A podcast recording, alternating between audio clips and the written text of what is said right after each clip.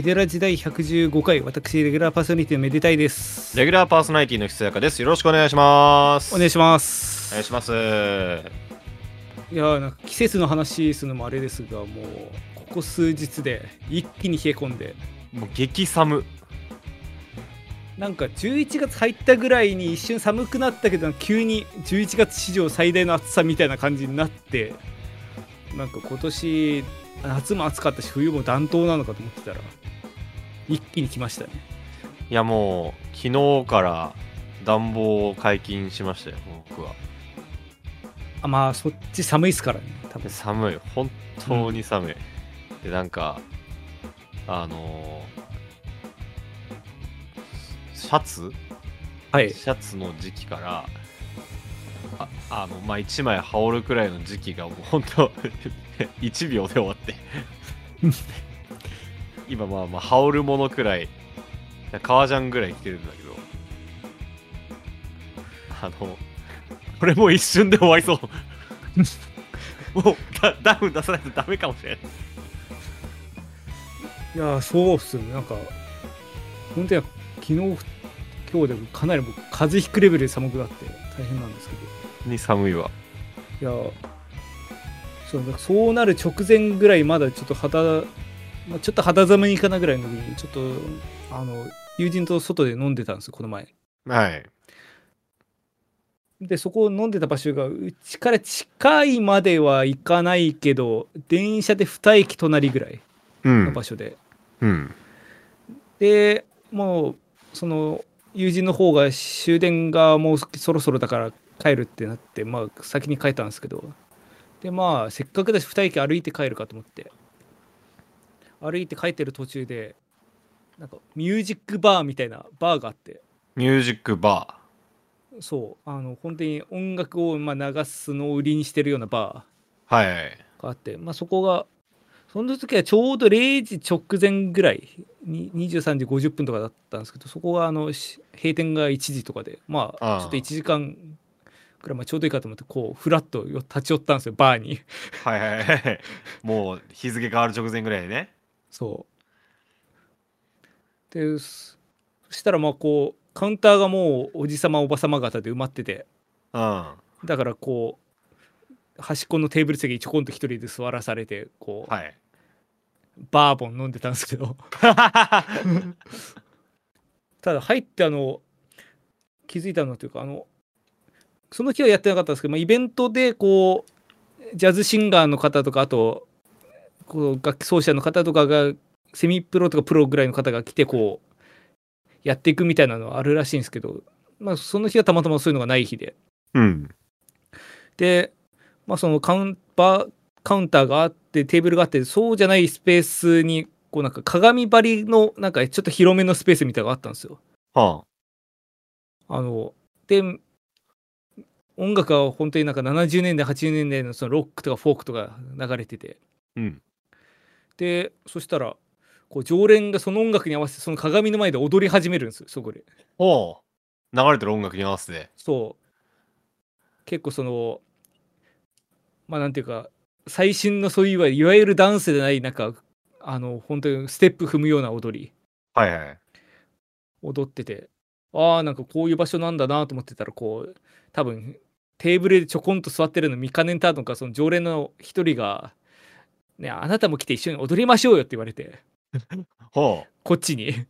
ほう。であのまあこうまあ私もまあそこそこ年は重ねてきてるとはいえまあその中だともう本当に最年少ぐらいの話ですよ。はいはいはい。でそのバーに来た若造が常連に一緒に踊ろうって言われてその誘いを断れるわけがないじゃないですか。まあまあまあね。いやいやっつって。いやいや年じゃないよね。年ではないしなんていうかそうそそれが場にとって良くないこともまあ生きててわかるんで。はい。だから「あじゃあ踊りますよ」って言ってこう踊っててで最初そのかんこう音楽に合わせてこう動けばいいからみたいなやってたら多分それを2人の様子を見ててこうおそらく別な常連のなんかこうそこのドンっぽい人が来てドン？はい。もう横でもうバッキバキのダンスを踊り始めて。おう多分そこで多分ずっと踊ってらっしゃる常連の方。はいはいはいで君なんかもうちょっとこうお音楽に合わせて華麗にとかってこうこっちになんかこう指示じゃないけどやって一応私まあ音楽やってると思って、まあ、ある程度多分テンポにテンポに合わせて体動かすはできてたんですけど多多分リズムには乗れてたんだね。でそうリズムには乗れてるけどまあなんか体の動かし方自体あんまり得意ではないのではい。でもうちょっと体柔らかくしてみたいな感じでこう言われながらこう踊ってて、うんうんでまあその間にも常連にこう酒を頼まれてこうバーボンを飲みながらやっててもうもう半分ベロベロになりながらこうやっててでもう店閉めるってなっても1時ちょい過ぎぐらいかなにこうなってじゃあ帰ろうと思ってこう会計のところで財布出そうとしたらうん。あもうお客様のお代いただいてますあの方からって言ってその常連が指さして。えで全おごり。そう全おごり。でもう常連の人はもう完全に気よくしてこうじゃあまた今度一緒に来たら踊りましょうよって言ってこうグーグーをこう差し出されて。でこう「分かりました」って言ってこうこ拳をコツンと合わせて。後にしてこうまあビルの3階ぐらいだったの。でその階段を降りながらまあもう来ないかもなとか思いながら。魔法がかかってたよな。魔法というかちょっと足刺激通うのにしんどいなと思って。っていうことはまあ先週ぐらいありましたが。はあ。まあ楽しい場所でした。あーいや僕もねその先週これは先週の話。うん。先週のまあ週の全然真ん中ぐらいだけどさ。はい。あの会社の先輩にまあもう先輩っつってもだいぶ先輩。あもう本当に上司ぐらいのもうそうそう年その年代的には本当上司ぐらいのだだ職生にな、たまたま職生になってないだけどだからもうはいはい。大先輩に、あの行く飲みに行くかみたいな。あの前々からそのひそやかを連れてきたい店があるみたいなこと言ってて、うん。でそのあのマスターや常連さんがみんな音楽好きだと。はいはいはい。で自分は音楽そんなに詳しいわけじゃないけどとにかくみんなが音楽好きで。で、うん。通常営業の日は別に普通なんだけどそのめっちゃ CD とかレコードとか楽器飾ってあると。でマスターがめっちゃ話めっちゃめっちゃサブカルに詳しい。うん。でたまーにライブの日もあると。ちょっと連れて行きたいみたいな。うん大体一緒ですね環境としては私のは。そうそうそう。うん。行ってでまあ初めて俺確かに通りかかって気になってたはいたんだけど帰り道に通るところで外から確かにギターが見えて気になってた。はいはいであのー、2人で入ってでこここれとこれがうまいんだよっつって。だってあの飯食ってで酒を飲ませてもらってそして話してたら その先輩が「あそうこの人だよこの人がライブとか仕切ってるんだよ」っつってで常う連さんにんあ、君、あ、君音楽やるんだって、つって。で、バー、バー盛り上がる話が。ああいいじゃないですかうん。で、まあ、全部はしょると、えっと、今週末そこでライブやります。もう話はしょりすぎですねそれうはん。助けてくれ。なんでこうなったんだ？あのなんか順調になんかその 流しの音楽家みたいなところにこう ステップップしてなんでこうなったんだ？なんか、なんかフリーライブの日みたいなのがあって、なんか、弾き語りとかそのくらいのあの人が10人くらい出るらしいんだけど、なんか、俺ぶち込まれてたの。いいじゃないですか。なんかあんまりあの久やかさん周りのこうジャズ周りの人は分かんないけど私の周りですと特にオケとかやってる人の中だとそんな人いないですからねそんな いや、ちょっと今、焦っている。とても。やーまあ、ぜひそこでちょっとかましていただいて 次につなげていただけるといいかないや、ちょっと弾き語りのレパートリーがそんなにないから、まあ2曲とは言われてるけど、ちょっと一応練習しないといけないですね。ああ。まあ、この案ではお二人ともこぞってオープニング話して、まあ、前回はねこうメールがちょっと少ないからオープニング用意してみた話してたんですけどうん。あの今回あのメールめっちゃ来てますなんでこんながっつりオープニング話してんだよ、じゃあ。いやちょっとどうしてもどうしてもちょっとこれぶち込みたいなと思っちゃって でちょっとまあぜ前回ちょっとあの収録のスパンが短かったんでちょっと前回収録してからその配信するまでに来たメール、はい前回読めなかったメールから紹介します、はい。えーメデラジネームえ灼熱インディペンデントハリケーンよしこかっこ56勝 えーよしこちゃんね。インフルエンサー界の帝王ことメテタイさんとダブルプレイの鬼の久坂さんこんにちは言ってないです、私。今こちら埼玉のニューヨークこと秩父市ではレターパックでメデラジの感想を書いた同人誌を送りつけ合うのが最新の流行だそうです。パックで元気を送るみたいに言う。埼玉のニューヨークは大宮だろ、絶対。何だ、秩父って。でここでなんか可愛らしいなんかちっちゃくてよく見えない謎の絵文字がついてます。可愛いね。何ですえー現代日本の社会病理を白日のもとにさらす社会派書き込み寺系ラジオこと馬の絵文字かっこメデラでメデラジ字が寺ですね、あ、メデラジね。えー今日も楽しみにしています。前回放送のひそやかんラプソディ感動しました。あの前回あ前回読めてないんであのひそやかさんが騎馬のあのああ、まあれに参加した時のはいはいはい。えー超満員の騎馬公園のステージ、えーうん。血の涙の絵文字。で熱狂と感動を生み出した TYC 次回東京アリーナ武道館浅草園芸ホールを満員にしてくれると思うと感涙です。落ちたな、最後。えに、浅草もでかいけどね。で病院かなんかの絵文字、ななんで絵文字なの？えー次はサプライズゲストでめでたいさんが歌唱かテレビで出るというのはどうでしょうか、えーでハロウィンのかぼちゃの絵文字。往年のフレディフレディ・マ・キュリーみたいです。フレディマ・マーキュリー？ここまで熱気あふれるプレイをしたので120回130回140回放送はうん。サンタクロースの絵文字、公開録音にしてお化けの絵文字ください。ロスワシントン池袋演芸場あたりでやりましょう。めでたみ星が、えーせ赤色棒を持って殺到して渋谷のハロウィンよりすごい盛り上がりを見せるに違いないです。この調子で流行語大賞と紅白筋を目指していきましょうね。ハッピーハロウィンってことで。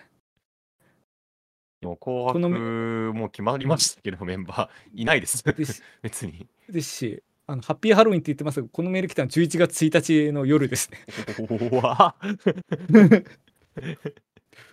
遅えよ。遅いんだ364日早いのか何なんだよ。まあちょっと前回読めなかったんであれなんですけど、まあ。次。次もギリ読めてないやつかなああ。だから前回より前に想定でそう前回。の多分これは出した当日ぐらいに来たメールですね。はいはいはい。メデラジネーム、えー少女革命なてか。絶対ナティ革命録。まあ、なたかしですね。衝撃スクープ。業界激震。あのメデラジがパチスロに。パチスロメデラジ爆誕。BGM は珍しい。まあ、CR もう終わったらしくてもう CR 機種って作られてないらしいですけどねあ、そうなんだ。知見を得た。BGM は全て新録お便りが来ると確変怪文書リーチだ うるせえ。手元のメズ族の花をぐるぐる回そやめろ。う耳を取れる火柱がお大当たりすると TYC の未公開ライブ映像に合わせて大谷の打撃音が炸裂。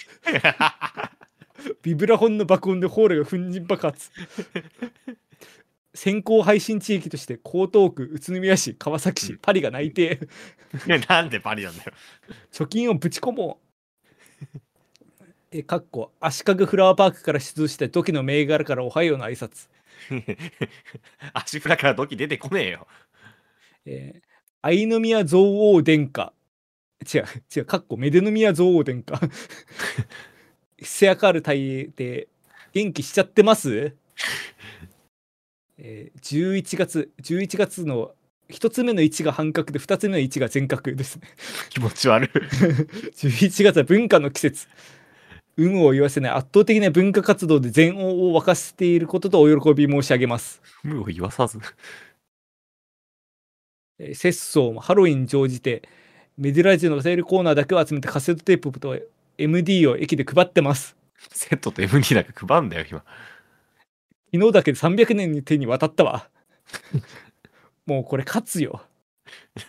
何が？えー通学路でも配ってたら関係に声かけされたので学習用音声と説明したら泣いて喜ばれました。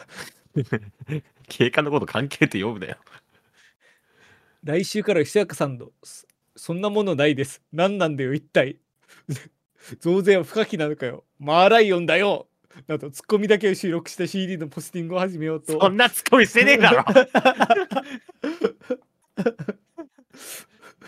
えもうちょっとツッコミもう一回言ってもらっていいですか？えそんなものないです。何なんだよ一体。これ増税は不可避なのかよマーライオンだよ 言ってねえよ。などツッコミだけ収録しポスティングを始めようと、えーミクシのひすやかんぬかっこひすやか推しのめでたみすれで計画中です あるわけねえだろ、そんなの。そんな。前回のき、えー前回のキュビズムラップ会に会心のリリック遅れず遅れ遅れで奥井正宮でおうおう。え長くなりましたが今回今週のリクエストはめでたいさんの封印楽曲「鼻でコントラバスを弾く八重奏」オカルトバスターズのテーマ。か、えー接待カラオケで行っている番外戦術。サイサイゼリアで1万円使って合流する時のオーダー仕事のストレスを解消するあれ。最近物申したいこと各社会に対して。でどげんすか？リスナーの印に金塊を配ってください。文鎮に誓います。過去この文章はチャット GPD におならを聞かせ続けて生成された人間文章を人間向けに添削したものです。何？人間が書いてんだろ。ということで、まあ、久坂さん、ツッコミ CD ポスティングされるみたいですが、いじってんな。なんか。なんだよ。ややってないですを対応してるのは、やってないことをあなたあなたが送り続けるからですよ。まあ確かに、ないことに対してはね、こう、言うことも限られてますからね。そうだ。ね、あの、まるであれみたい、あの、あれ、なんだっけ、あの、あのシンガポールにあって、あの、水吹くやつ、あれ、なんだっけ？あらよだよ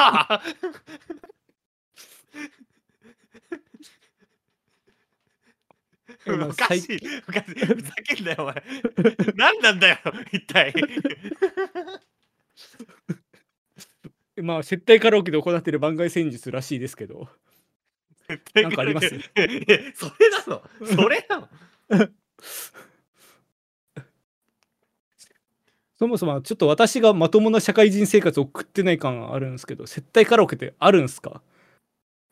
絶対カラオケっていうかはわからないけどその例えば仕事のお客様と一緒にカラオケみたいおな。客様はないでああなんか会社の人とかとさはいはい。で上の人とかもいるのとかまああとははさすがに気を使うというか好きな曲しか歌わんムーブはさすがにしないよな。もう完全にもうなんかあのあのー通常のカラオケとは全然立ち回りが違うわ。それこそそれはそうですね。それこそなんかあのーいわゆるスナックキャバクラ的なところのカラオケの立ち回り全く違うもんなそうね。もう通常のもう通常の立ち回り使いもうガチガチもう正解がわからないです。私はもうあれの。いや私はもう正解全部見つけました。正解全部見つけたの？正解全部見つけた。あのこれを歌っとけば乗り切れるっていう曲。これを歌っとけば乗り切れる。そんな万能な曲があるんですか？世代問わず。世代とまあ若干上の人向けに。上の人向け上の人あ。これ歌ったらこうあわかっなんか知ってる歌歌ってくれるねって空気になりながら曲について深く突っ込まれない。ちょうどいい曲見つけました私はあうーん。あじゃあ一応そのなんかやり過ごせるというか。そう。うん。あの松崎しげる愛のメモリーこれです。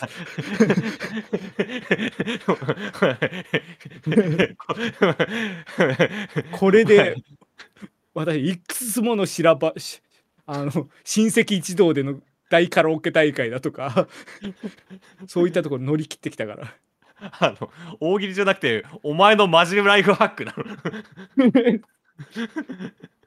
あとジェロのゆきこの2マジ曲ライフハックじゃ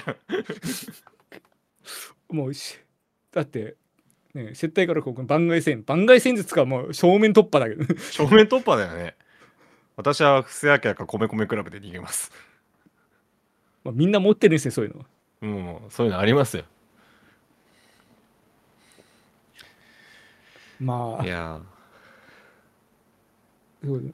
もう一個ぐらいツッコミ引き出そうとしたけどちょっと疲れたんでやめます。ーもう勘弁してくれ。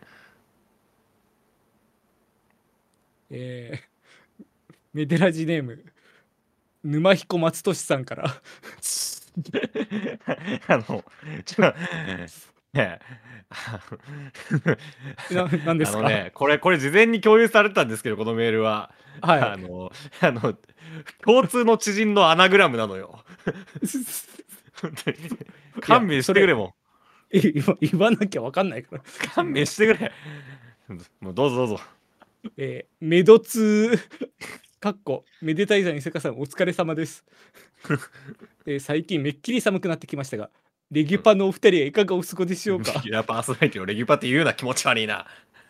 おい我々メダーかっこメデラジミリスナーは、重い重いのペンテラジリスナーの呼び方。えー元気もりもりなりよ、えーいかっこ左矢印聞いてない過去わら。サブ。さて前回放送にでメデ君がマッチングアプリでアポった女に絵を買わされて散財しまくったお話腹を抱えて笑いました。そんな話してないですよ。そんな事実もないです、えートークキレッキレでしたね。わらわらわら、なんかうぜえなこいつ。えー、ひそくんもトークのかっこ間を意識した適材適所ツッコミでメデ君の爆笑エピ彩りを与えていましたね。いじってんじゃねえかよ。今回の爆笑エピも楽しみにしています。えーやはや兵兵法でいいのかな？もうお二人のようにトークスキルを磨くべく日々精進せないかんよな。かっこ左矢印聞いてない。かっこわらいやいやいや2回目。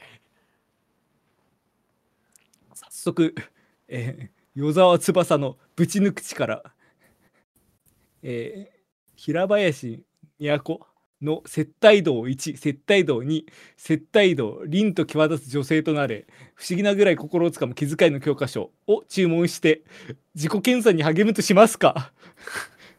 メデゾンさん明日到着でお願いするでやんす。アマゾンみたいに言うな。それではお体に気をつけて頑張ってください。って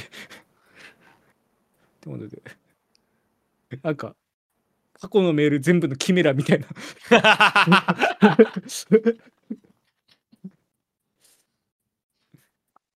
異常者が増えました助けてくれまるで、まるで測ったようにツッコミいじりも。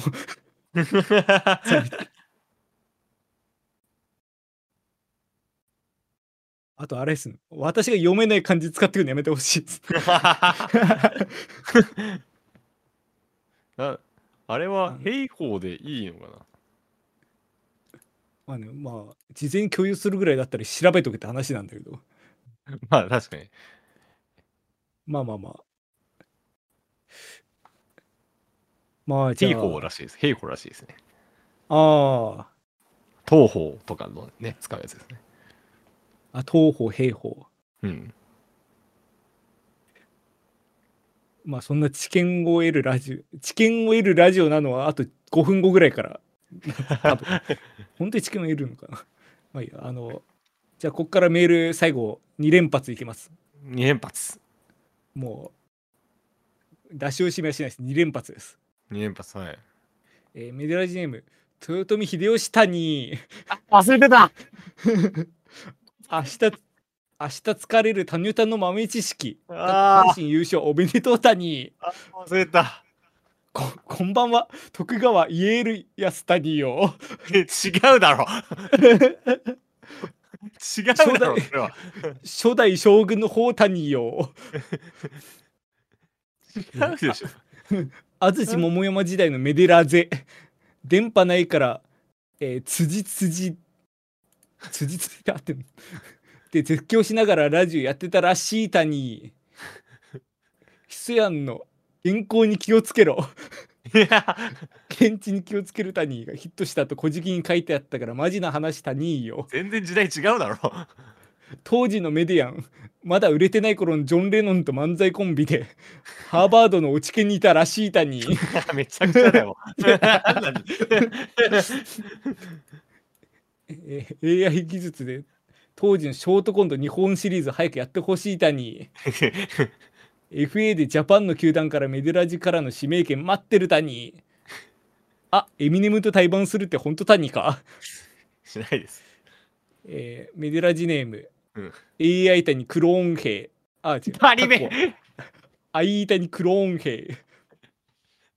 いつ目いやいやいやいやったに過去人工知能の音あ、ええやかした。最悪 AI だ。技術 AI 技術の発展で社会不安に襲われる他人よあ、もう、もうやめてくれ。メデラジもバッテリーの2人が疲れたタイミングで代打の AI 出演の登場他に俺が AI に。200キロ超えキレキレのフォークと絶対に倒すタックルの二刀流で 全階級制覇を待ったな下に なんで戦闘力で？えオカヤンを招いてジャパンシリーズを振り返り年越しまでネタに困らない手に 監督呼ばないです。背面白く済ましてあとは自主練でミーと一緒にミーと一緒に地獄にいやミーと一緒に地獄に付き合ってもらう 憧れと平穏を捨てていきましょうっていうことで何最後に残してんだよ。いや2通しかもなんか1日違いで2通来たから。怖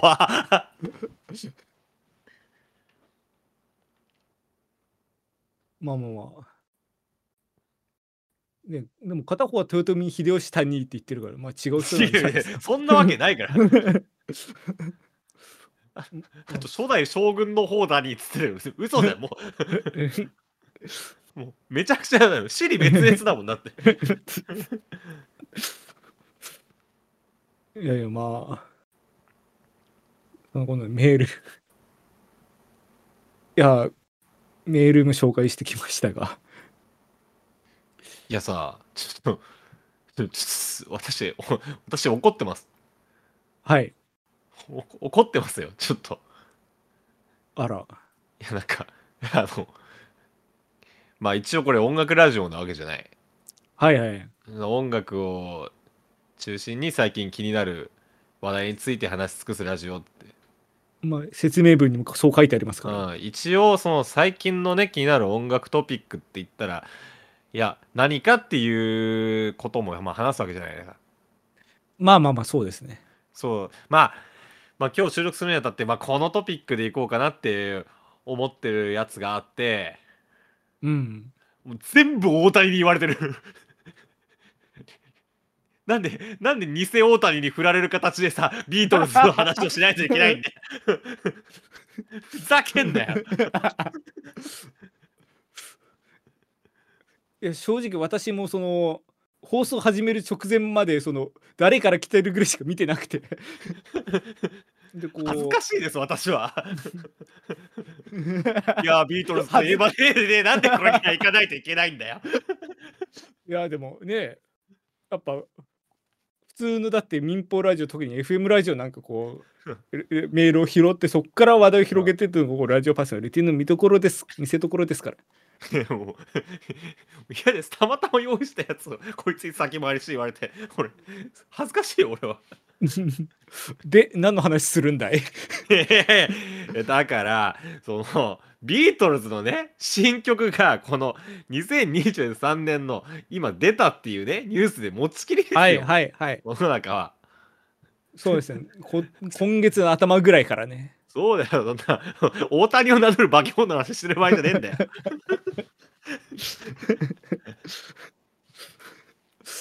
もう今回だって大谷のなる化け物がトートビしてほしいを名乗ってたからもはや。違うんだけど。まあまあまああのしまあ新曲が出たんですよね。そう。あのーまあビートルズといえばもう説明不要。もうイギリスの1960年だから70年代かけて活躍したもう大大ロックバンドですけども。もう本当に、ね、世界中の中のロックバンドい一つあげろって言われたらまあビートルズ。うん。ね、そう。でまあジョン・レノンが、えーまあ、メインボーカルのジョン・レノンが、えー1980年に休止したので、まあ、もちろんそこで解散してるわけなんですけどもはい。まあなんかそれ以降そのジョンのその遺作をが発表されるっていうことはまあまあこれまでにあったそうなんですけども。まあそそれまでにまあ撮ってた非公開音源とかがまあたまたま出てきたみたいな。そう。でそれがあのそれの一番最後に出てた、えーやつが1996年「えーリアルラブという、はいはい。えー曲。だから亡くなった、えー亡くなってから、えー96年だから16年後にえっとジョン・レノンが生前に録音したデモテープをもとに残った3人のメンバーポール・マッカートニージョージ・ハリソンリンゴ・スターが、えー手を加えて、まあ、新曲としてその当時出されたと。うんうんうん。いうのが、まあ、最後の、えービートルズの曲だったんですけどもなんと27年ぶりかつビートルズ最後の新曲がこの2023年11月2日に、えーシングルで発売された「えー、Now and Then」という曲です。もうこれは大事件ですよね。いやだからたまにあるんじゃないですか。そのオリジナルメンバーから変えて例えばボーカルがなくなった後ボーカルだけ変えてみたいなやつはある、うん、今回、まあ一応オリジナルメンバーの録音ですもんね全部。そう。でこれやっぱなんかニュースとかで読んでいる人たちも、まあ、いるとは思うんですけどまあ、うん。音楽ラジオ特にそのなんかテテクニカル関係の話をするこのラジオとしても大変興味深い内容なんでこれはちょっと取り上げなきゃなっていうはいところはなんですけど、そのまあ、この「長野前」もともとどういう曲だったかっていうと、えーまあいろんな記事などを見ながらちょっと話させていただくんですが 本作がもともとジョン・レノンが、えーまあ、晩年、まあ、1970年代後半に書いた、えー曲でで音源としてはあのピアノをジョン・レノンが弾きながらそのテープレコーダーでしかもモノラルのテープレコーダーで録音したものしかなかったと。いはいはい。でも本当になんかデモというかまあ作曲中ぐらいの勢いの。そう。はいはい。で、まあ、ジョンが亡くなってで一回それを残ったメンバーで、えー完成させようとしたと。あ過去にも一回あったんですね。はい、でそれが大体1994年5年くらいのことらしいんですけど。うんところがそのさっき出した「リアルラブ」ほかえっとなんか23曲ぐらいそういう曲があって確か。はいはい。あのー未発表だったけどその世に出せた曲があった一方でこの曲だけ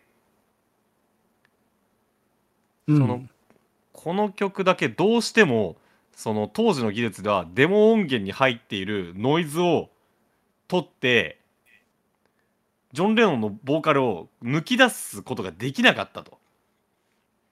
まあ多分テープで収録してるから状態も悪かったでしょうしね。そうなんかピアノの方がでかかったのかな。なんか僕もその音源を聞いたわけじゃないんだけどまあとりあえずジョンのボーカルを抜き出すことができないと。うん。ってなってまああのその制作は中止になってしまって。でこの曲だけ、えー収録収録というか発表されずに、まあ、そのままになっていたそうだ。はい。まあたまに聞く話ですけどそのなんか大物のバンドでなんかこう未発表のやつでもう本当にほんなんか鼻歌ぐらいでしか残ってないからどうしようもできないみたいな。うん。まあそれに近いものがあってまあ今まで残ってしまっていたと。はい。なんですがえーまあ、そこから、えー、1995年だからおよそ20何年後はい。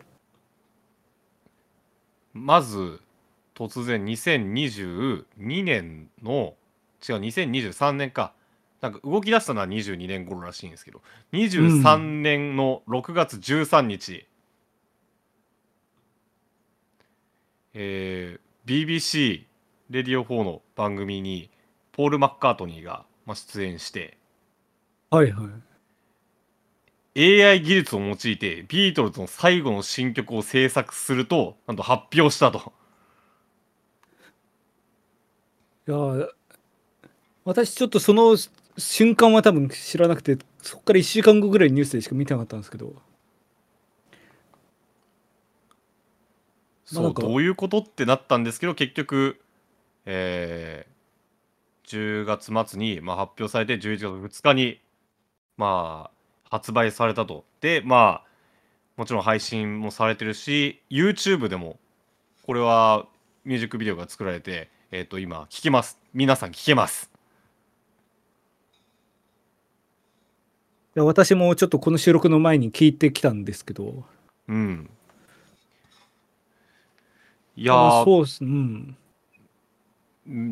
ちゃんとビートルズだしめちゃくちゃジョン・レノンだったよね。いやそう。まず曲はビートルズだった。そう。間違いなく。うん。まあそれはまあある意味こう実際ジョン・レノンが作ったであろう曲からこう作ってるわけだからまあそれはそうなんだけど声もそんななんか一回なんか再構築を断念したっていうのは思えないぐらいはかなり綺麗な。いやそうさすがにそのえまあこう最近撮ったって言われるとちょっと疑問なぐらいちょっとあれ若干こう荒い感じはするけども全然成り立ってる。そうなんかちゃんとメインとして置けメインボーカルとして置けるく感じには一応なってるよね。そうそうそうそう。そうこれすごいね。でどうやって作ったかっていうともともとそのモノラルをステレオにするための AI 技術っていうのがまあここ近年出てきたと。うんでまあこの技術をまあ使えるんじゃないかということで。でまあモノラルをステレオにしたり、まあ、あとは分離分離技術っていうのもあのかなり進んできてまあ今我々のねあのでも手に入るようなプラグインとかでもおの分離って普通に行われてますけども。あの分離っていうのはボーカルとそれ以外の楽器そうそう OK をこう分離して例えばボーカルだけ抜き出すとか逆に OK だけにするとか。そうそうそう。でまあ我々が手に入るものでもできるんだからその本当のプロが使ってるものだったら言わんやっていう。うん。ですよね。そうそれで38歳当時のジョンジョンのやつを抜き出すことができてボーカルを、まあ、ピアノやノイズから分離してでまあできましたとあのボーカルのトラックが。はい。でこれにさらにえっとまあジョージ・ハリスンも亡くなってるんですけどギターのはい。ギターじゃないか違う違うえー、ギターじゃなくて、えでもギターギターギターじゃない。うん。のもえっとそのさっき言ったえっと最初に作ってた時あの最初に作ろうとした時うん。新曲として発表しようとした時にえっとレコーディングしたのが残っていたとギターがあその一回頓挫した時に一応そのバックが収録化しててそれが残ってたと。そううん。でそのギターも使ってジョージ・ハイスンのギターも使ってであのーでさらに、まあ、今今度は、えー現代、えっとポール・マッカートニーとリンゴ・スターもう2人とも80超えてるんですけどもでリンゴはドラムを取ってうん。でポールはベースとギターを取ってでさらにまあピアノとか足したり、まあ、あとジョージ・ハリスンっぽいギターソロも加えたりそれはポール・マッカートニーが弾いてでまああとはあのストリングスとかも取ってでちゃんと編曲して新曲ができましたと。だから一応ジョン・レノンの声。当時の声、えージョージ・ハリスンのギター。で今の87歳のポール・マッカートニーとリンゴ・スターの演奏。でもちろんコーラス。うん。今撮ったコーラスが収録されたもうオリジナルメンバー正真正銘のビートルズが演奏した新曲がこの2023年に発表されたと。いやなんかこの一言で片付けていい話じゃないけどなんかこうだから年代的には60年代90年代で2023年のこう録音を全部混ぜてでうん、もうオリジオリジナルメンバーでやってるかなりなんかエモいというかなんかこう、それって聞くだけで感慨深いものがありますよね。うん、だしもちろん楽曲としても素晴らしいし。うん、でなんか AI でその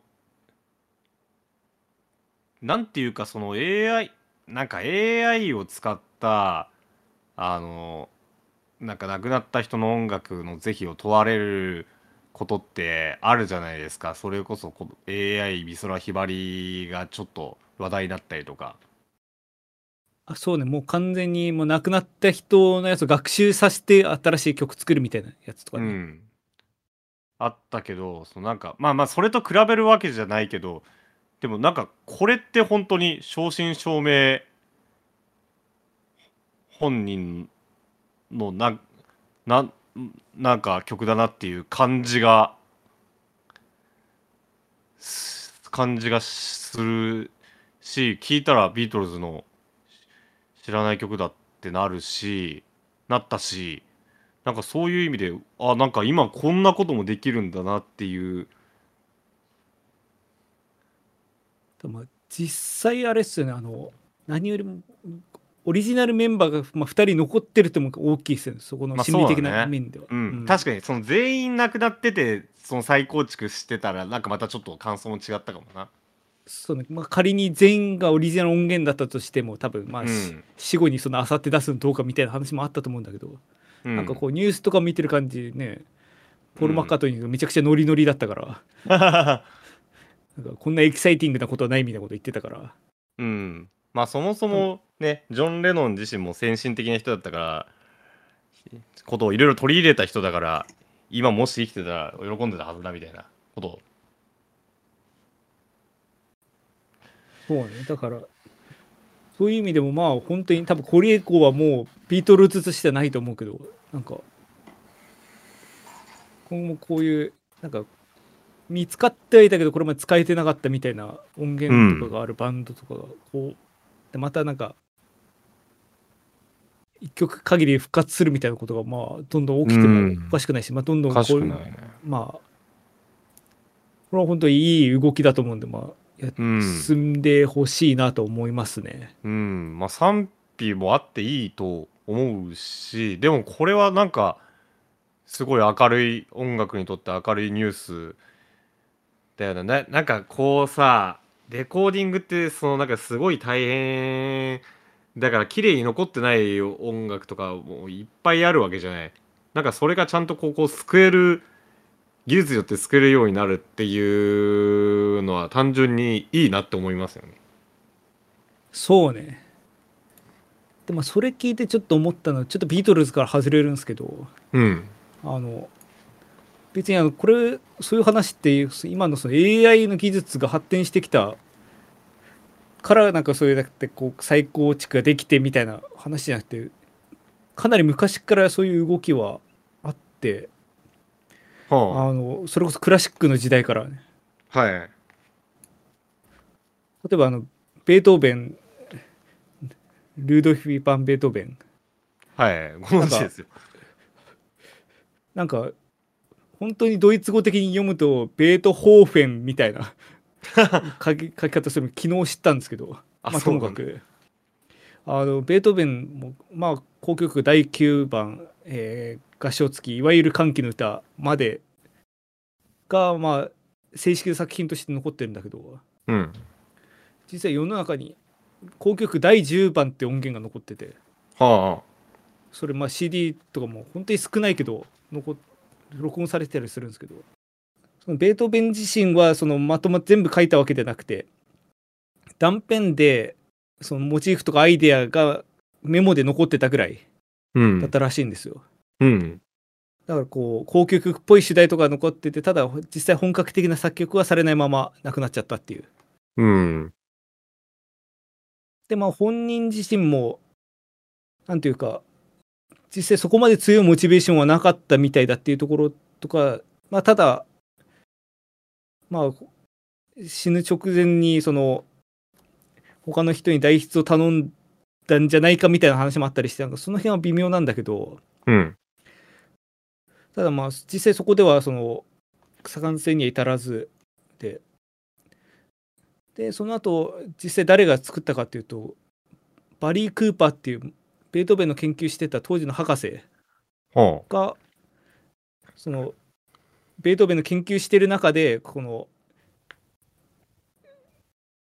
そのモチーフの中で一楽章の終わりの部分とかって書かれてるようなメモを見つけたりしてだからもう明らかにシシンフォニーの一部分であるような断片がいくつも見つかったっていうところで、まあ、それを組み合わせたり足りない部分は自分でこう書いたりしてなんとか一楽章を完成させた350小節あ。はあ。ランケンシュタインみたいな。そうでそこもん何回かこう解説とかも重ねてまあ一応一楽章だけは完成としてその一応ベートーベンの交響曲10番でバリー・クーパー班っていう形でこう楽譜としてもまあ完成してるらしいんですよ。へえ。でまあパリー・クーパー以外にもまあ何人かデイビッド・コープって人が2楽章完成させただとかはい。そういう話あったりするんだけどただまあどっちにしてもまあその継ぎはぎで作ったのは本当にベートーベンなのかみたいなあ話はまあついて回る話あ。で、はい。まあ少なくともそのあれですよなんか交響曲でよくあるけどその交響曲っていうかあのあれボロディンの「ダタンジン」だとかあの辺りもなんかリムスキー・コルサコフ編とかその誰かが編集したみたいな子はあるけどあれって大体か、完成されてなかったやつはこの人がなんか保出しましたみたいな感じでこう、うん。入ってる名前らしいんですけどまあだからベートーベン自身が作ったよりもその人の手が加わりましたって形でしかこう残っていかない。あようにすることでまあなんとかこう残してるような感じっぽいですよね、あ。うそのん。だからあくまでオリジナルではないですよみたいなうん。まあだからそれはあれだけじゃなくてベートーベンだけじゃなくてマーラも交響曲10番のその同じような形で他の人が構成のティム・クックティム・クックが違うわあれだわあのアップルのアップルの。そうただククック版っていうそういうマーラの10番のやつがあったりとかああ。まあなんかそういう感じであるんだけども結局まあそれに対して批判はずっとついて回るしうん。まあそうやって名前を横に足すことでまあなんとか作品として持たせてるはい。っていうことを考えるまあ AI に変わったとはいえ当時とあんまりこう旗から見た心象というのは変わってなさそうだっていうだから亡くなった音楽家のまあそのその遺作というかをそうね。復活させようっていう動きはやっぱり前々からあったってことだよね。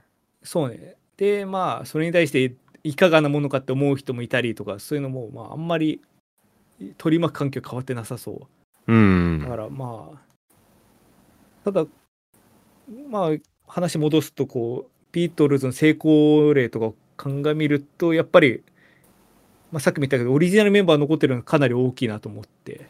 うん。だからやっぱりこう本当になんかじ なんか難しい話だよねじ自分が死ぬ直前であこの曲だけは何としても完成させたいと思った時もうなんかそういう感じでもう何としてでも作ってくるそれに対して私は大歓迎だみたいな声明でも残さないとうん。なんかそのクラシックにしろす今ポップスロックにしてもなんかなかなか難しいなってドナー登録みたいだね。あでも実際音楽家のドナー登録みたいな逆あってもいいような気はするよああ、確かに。それはなんか作る側っていうね。逆にこういう、うん、なんか後世に勝手に作られるのを拒否する意味も込めてはいはいはいはい。拒否できる権利というのもあれではい。マジで AI 発達したらそういう風になってくるかもしれないよね。いやそうだって今見てて、まあ、ちょっとそのベートーベン交響曲10番のそのウィキペディア見ててそのクーパー版はの話を私はメインで話そうと思ってこう見てたんですけどうん。2019年に普通にそのカラヤン研究所の所長らとらしい人が AI でベートーベンの10番完成させるみたいなことやってたらしいしねええすごっ。だから、またにそんなことやられてんだね。そう AI にだからベートーベンのシンフォニーがどういうえ展開をするかみたいなことをこう読み込ませまくってそれで作ってであれですねフルオーケストラでこう完成させたやつやるはずだったんだけどちょうど2020年ぐらいであのハイレ病のもろもろで延期で、まあ、結局 CD リリースにとどまったああ。あその後にまあ一般向けで少し開催されたらしいけど、まあ、そういう感じで、まあ、やってるらしいから、まあ、多分、こう完成されてないものを AI でなんとかしようみたいな動きは、まあ多分今後、止まることないだろう。やあっぱり、やっぱり、ある程度オリジナルエッセンスがないと、まあ、なかなか難しあ。うん、そういねん。で、そういう意味ではビートルズはおおむね今 YouTube も2000万再この放送時点で2000万再生を超えてて。だからもう本当に全員オリジナルっていうのがやっぱり大きいよね。うん。ビートルズさまあ、うん。俺らでもさ曲いさすがに知ってるじゃん。まあ学校とかでも歌,、うん。歌わされたっていうとあれだけどね。あのそう英語の授業とかでさ歌詞配ってさねでするしたじゃん、うん、うんであのまあ俺らの世代でそうだからさ上の世代とかさあもうこっから普通にビートルズの話だけどなんかはい。もっとやっぱりもっとすごくてさ同同ちょ同世代の人たちはさその俺木場の、まあ、USA ライパブイフさんっていうところでお世話になってるんだけどはいはい。そこまああの金曜日セッションやってて楽器持ち寄ってみんなでセッションやったりするんだけどその第第2金曜日は毎週ビートルズデーになっててそんな日があるんですね。そんな日あるビートルズセッションやんのよおお。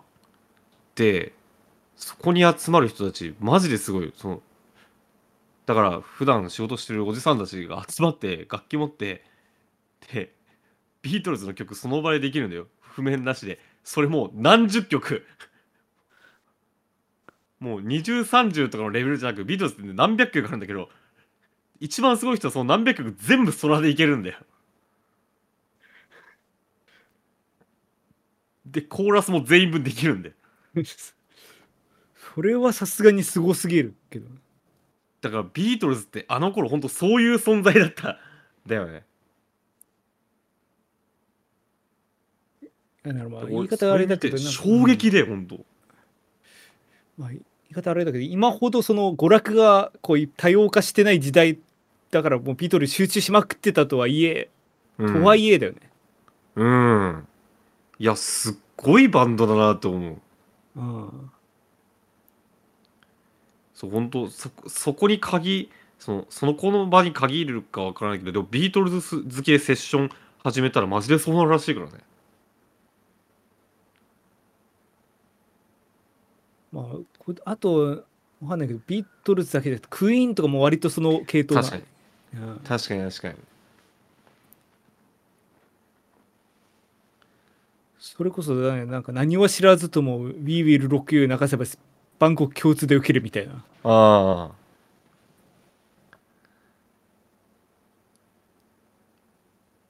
やっぱりこううんその時代のなんていうかロッいわゆるロックスターみたいな人やっぱすごいよね。うん。いやすごい。いやーなんかいいニュースでした。ビートルズの新曲「Now and Then」でした。まだ聞いてない人は、えーぜひ聞いてみてください。はい。えーこのラジオの感想は X のハッシュタグメデラジでぜひつぶやいてください。メデがひらがなラジオカタカナです。まあ思い出したんですけど X ハッシュタグ廃止するとかほほざいてましたけど。え？なんかわかんない。廃止の検討に入ったみたいなイロマスが言ってたけど。ちょちょっと待って嘘でしょ？え色マスそこまでやる？まあハッシュタグ使えるうちはハッシュタグメデラジぜひお前何なんだよもう色マスはもう もう何もかも変えて 生きづらい世の中になって何なんだこの世の中はというわけでいつまでも変わらないメールでのご感想もぜひおお寄せください。えーメールの、えーフォームは、えーメディアラジのトップページにリンクが貼ってありますそちらからぜひお願いいたします。めでたいひそやかそれぞれの活動もよろしくお願いいたします。えー、ひそやか、えー TYC 新曲リリースいたしました。えー、サイコショッカー2300、えっ、と、TYC セカンドシングル、サイコショッカー2300、好評配信中でございます。各種サブスクリプションサービスおよびダウンロード販売しておりますので、ぜひぜひ聴いてください。えー TYC の続いてのライブは11月25日土曜日、えー先ほどご紹介しました USA ライブパブ IF さん木場にて、えーワンマンライブをやります。今 TYC の持ち曲全部やる予定ですので、えーぜひお越しください。はい、めでたいの方は、えー来週話します。いいんですか来週で。次回次回じゃないの？えーまあ次回、まあ次回。まあまあ次回、られそう、起こるのは来週、確かに次回ですね。まあ、次回収録で全てお話しします。マジで？いやもうそこまでハードル上げていいものか分かんないけど、はい。はい、めでたいの弟です生徒の生徒のお話しします。それも古いんですよ。はいめめでたいの弟です。増税の真実をお話しします。増税は不可避なのかよ およっやっぱツッコミの間が素晴らしいから。曲はい。を はい、あのせっかく今回ビートルズの話いっぱいしたってことでまあはい。うん珍しくまあビートルズビートルズっぽいって言ったらまあさすがあれですけども本当にビートルズの偉大な方々なんで、まあ、うん。まあそこにまあ多少インスピレーションを受けてるというか、うん。まあエッセンスがあるような曲をちょっと流していきたいなと思うんですけどはいまあ前回以前も流した曲なんで、まあ、お久々になると思うんですけどあの、メルゾー君絵描き歌。どこがビートルズだよ。やっぱ声があってオケがある。そそれ鼻があって目2つあるのお山が3つあって 山から川が流れてて。川上には竹の子2本川下には花が咲いてるまあそんな曲を流しておお別れ。目があって鼻があるとか似てるっていうのと同じレベルの話だろうね穴の奥に駅があってね。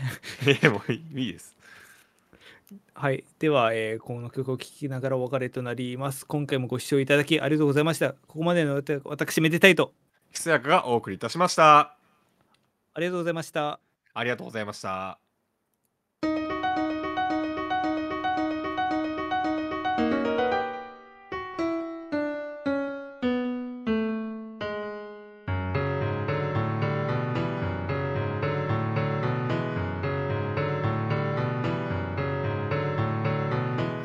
お山が3つありました。山から川が流れてて川上にはタケノコ2本川下には花が咲いたよ。山の向こうの丘に行き旗を三本立てました。丘から山に戻ってきたら落とし穴に落ちちゃった。